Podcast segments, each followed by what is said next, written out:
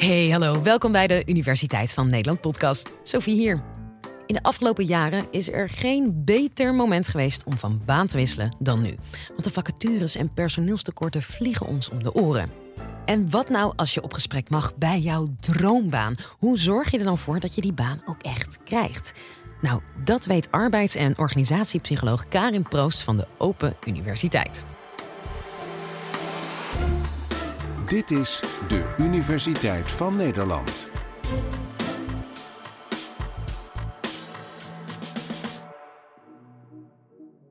In deze podcast wil ik wat meer vertellen over hoe je als sollicitant je kansen kan vergroten uh, om aangeworven te worden bij een bedrijf. Dus ik ga jou proberen te vertellen hoe je zo goed mogelijk kan aantonen van ik ben hier de geknipte kandidaat, ik ben de witte raaf die dat men zoekt.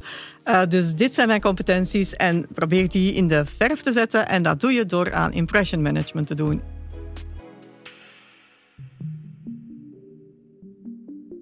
Impression management is een positieve indruk proberen te creëren van jezelf. Wat je bijvoorbeeld vaak onbewust doet, is non-verbaal gedrag. Dus je gaat bijvoorbeeld iets meer glimlachen of iets meer knikken om aan te geven dat je akkoord bent met de selecteur. Maar je hebt ook een aantal bewuste tactieken die je kan gebruiken.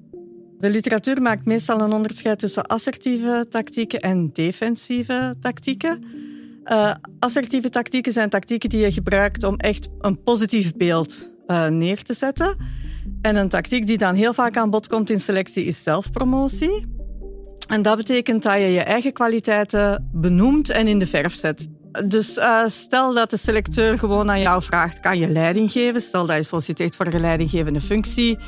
Uh, dan zou je daarop kunnen antwoorden van ja, uh, ik heb daar wel een beetje ervaring mee en ik kan dat wel een beetje. Uh, dan doe je weinig aan zelfpromotie, maar je kan ook zeggen van ja, ik kan dat wel en er allerlei positieve voorbeelden bij geven van hoe dat je dat kan. Dan zeg je inhoudelijk misschien wel min of meer hetzelfde, maar je zegt het op een veel overtuigende manier en je zet je eigen kwaliteiten veel meer in de verf. Wel, dat blijkt in een selectiegesprek echt positieve effecten te hebben. Dus je kansen om aangeworven te worden, worden groter. Uh, en dat wordt vaak verklaard doordat de selecteur dan vaak een positiever beeld krijgt van jouw competenties. Het is ook wel gebruikelijk dat mensen daar hun eigen kwaliteiten in de verf zetten en ook echt benoemen wat ze wel of niet kunnen, terwijl je daar natuurlijk niet in moet overdrijven. Maar zolang je bij de waarheid blijft, mag je wel echt benoemen wat je kan. Maar in een aantal gesprekken komen misschien een aantal competenties niet volledig aan bod. En dan is het uh, kwestie van als sollicitant ervoor te zorgen dat je die wel vernoemt. En dat die wel echt in de verf gezet worden in het selectiegesprek. En dat is positief op zich.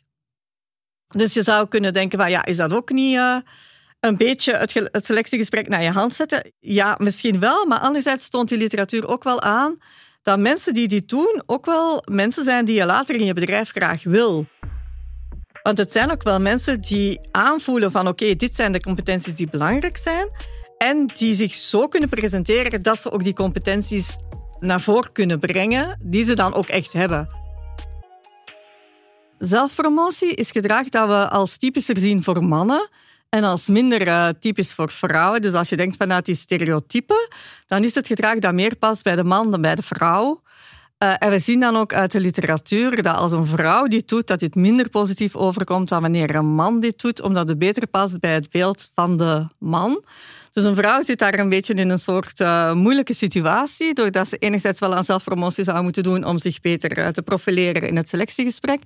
En anderzijds vinden we het toch minder positief als de vrouw het doet dan wanneer de man het doet. Anderzijds is vleierij een tactiek die veel aan bod komt. Het betekent eigenlijk dat je compliment geeft bijvoorbeeld aan die selecteur of een compliment voor de organisatie. Dat je zegt van, het is een hele leuke organisatie, ik zou daar heel graag willen werken. Ik heb er ook veel over gelezen en ik weet er een aantal dingen van. Uh, en het effect daarvan kan je verklaren doordat de selecteur jou aangenamer vindt als je zo'n dingen zegt. Je hebt het gevoel dat er een klik is tussen jou en de selecteur en die vindt jou aangenamer, waardoor de kansen op aanwerving dan weer verhogen. Je ziet dat vaker wel in een beoordelingscontext, dat die vleierij daar vaker gebruikt wordt en dat die daar ook uh, positiever uh, onthaald wordt dan in een selectiecontext. Dat komt vaak in sollicitatiegesprekken, hè, van geef twee goede eigenschappen en geef twee minder goede eigenschappen. Uh, eerst en vooral is het heel belangrijk om de vacature heel goed te lezen en heel goed te weten welke competenties er gevraagd worden. Uh, als je bijvoorbeeld een competentie noemt als zwakpunt die echt wel gevraagd wordt door de organisatie, dan wordt het natuurlijk heel moeilijk om aangeworven te worden voor die functie. Dus het is een kwestie van vooral een competentie te benoemen die misschien niet zo centraal staat in die vacature en niet zo echt gezocht is door de organisatie zelf. Uh, en vaak kan je bijvoorbeeld ook wel een aantal kenmerken kan je zowel positief als negatief bekijken. Bijvoorbeeld als je zegt ik ben perfectionistisch. Dat heeft een positieve kant, want dat betekent dat je je werk heel goed doet. Maar dat heeft ook een gevaar, want dat betekent dat je misschien sommige dingen moeilijk los kan laten, veel hersteltijd nodig hebt en zo. Dus je kan de positieve en de negatieve kanten benadrukken van bepaalde kenmerken. Mensen die een uh, gezond zelfbeeld hebben, die gaan hun uh, dingen die er met hen gebeuren op een bepaalde manier verklaren. En dat is ook een manier die in een selectiegesprek vaak als positief uh, bekeken wordt. Dus bijvoorbeeld, stel je slaagt op een bepaald examen dan uh, zeggen we vaak van oké, ik ben daar goed in, ik heb dat heel goed gedaan. Uh, ik kan dit. Ik heb de voldoende intelligentie om dit te kunnen. Dus we attribueren die gebeurtenis intern aan onszelf en aan stabiele eigenschappen van onszelf. Dat is heel gezond, want zo kunnen we ook ons zelfbeeld hoog houden. Um, als er iets mislukt, dan zeggen we vaak, ja, dat heeft een externe oorzaak. Bijvoorbeeld, ik ben niet geslaagd voor het examen. Dan zeg je, ja, ik kon niet zo goed studeren die dag. Of ik had buikpijn op die dag zelf. Of het waren hele moeilijke vragen. Dus je attribueert het extern. En dat is ook wat positief overkomt in een selectiegesprek. Je houdt je eigen zelfbeeld zo omhoog en je verklaart waarom je succes hebt intern en waarom je mislukking hebt extern. Nu, je hebt die defensieve impression management tactieken. Dat zijn tactieken die je gaat gebruiken als je eigen imago eigenlijk een beetje onder uh, vuur komt te liggen of een beetje dreigt eh, wat lager uh, uit te komen. Stel bijvoorbeeld dat een selecteur op een gegeven moment zegt van ik heb jouw sociale media gecheckt en ik heb daar bijvoorbeeld gezien dat je ooit uit de studentenvereniging gezet bent omdat je iets gestolen had. Bijvoorbeeld. Dus je krijgt een heel confronterende boodschap in het selectiegesprek. Hoe ga je daar dan best mee om? Want dat is natuurlijk heel vervelend. Uh, wat je zeker niet kan doen, denk ik, is boos worden in het selectiegesprek. Dus alles gaan ontkennen en heel boos worden heeft geen zin. Wat je wel kan doen, is proberen uit te leggen wat de context was waarin dit alles gebeurd is. En als je dan heel duidelijk kan aantonen van, kijk, dat was een specifieke context, uh, er waren omstandigheden die toch wel kunnen verklaren waarom dit gebeurd is, dan kan je vaak wel het imago toch positief laten uitkomen, terwijl het oorspronkelijk heel negatief was misschien. Dus je zou bijvoorbeeld kunnen zeggen van, ik heb daar nooit geen geld gestolen, maar uh, ik heb daar soms wel iets betaald zonder dat ik daar expliciet toestemming voor had, want het moest allemaal heel snel gaan. En dus moest het wel op deze manier gaan. Dan kan de selecteur begrijpen van, oké, het was dus niet doelbewust stelen, maar er was een goede verklaring voor. En dan kan je wel terug een positief imago krijgen daardoor. Als bedrijf kan je heel veel doen om je organisatie attractiever te maken. Er is heel wat literatuur die gaat over uh, wat vinden sollicitanten nu attractief als ze willen gaan uh, werken voor een bedrijf. Dat gaat over allerlei kenmerken, dus dat gaat ook over gewoon jobkenmerken. Bijvoorbeeld zijn er veel kansen tot persoonlijke ontwikkeling? Kan ik veel opleidingen volgen in die organisatie? Hoe ziet mijn loon eruit? Uh, welke carrièrekansen krijg ik? Ook de locatie van de organisatie kan bijvoorbeeld een rol spelen. Daarnaast zijn er ook bijvoorbeeld symbolische kenmerken van een organisatie die een invloed kunnen hebben bovenop die gewone job- en organisatiekenmerken. En dan gaat het meer over de persoonlijkheid van de organisatie. Hoe zie je die organisatie? Zie je die als iets prestigieus?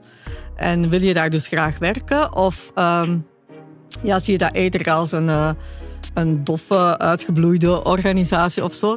Uh, maar ook de selecteur kan heel veel doen. Want als de selecteur de sollicitant rechtvaardiger behandelt, dan zien we opnieuw dat de sollicitant de organisatie aantrekkelijker vindt.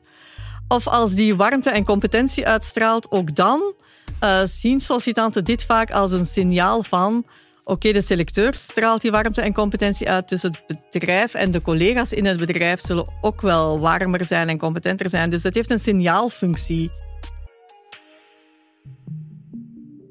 Dus als kandidaat is een goede voorbereiding heel belangrijk, denk ik. Je moet die vacature heel grondig lezen, heel goed gaan kijken van welke competenties worden er gevraagd.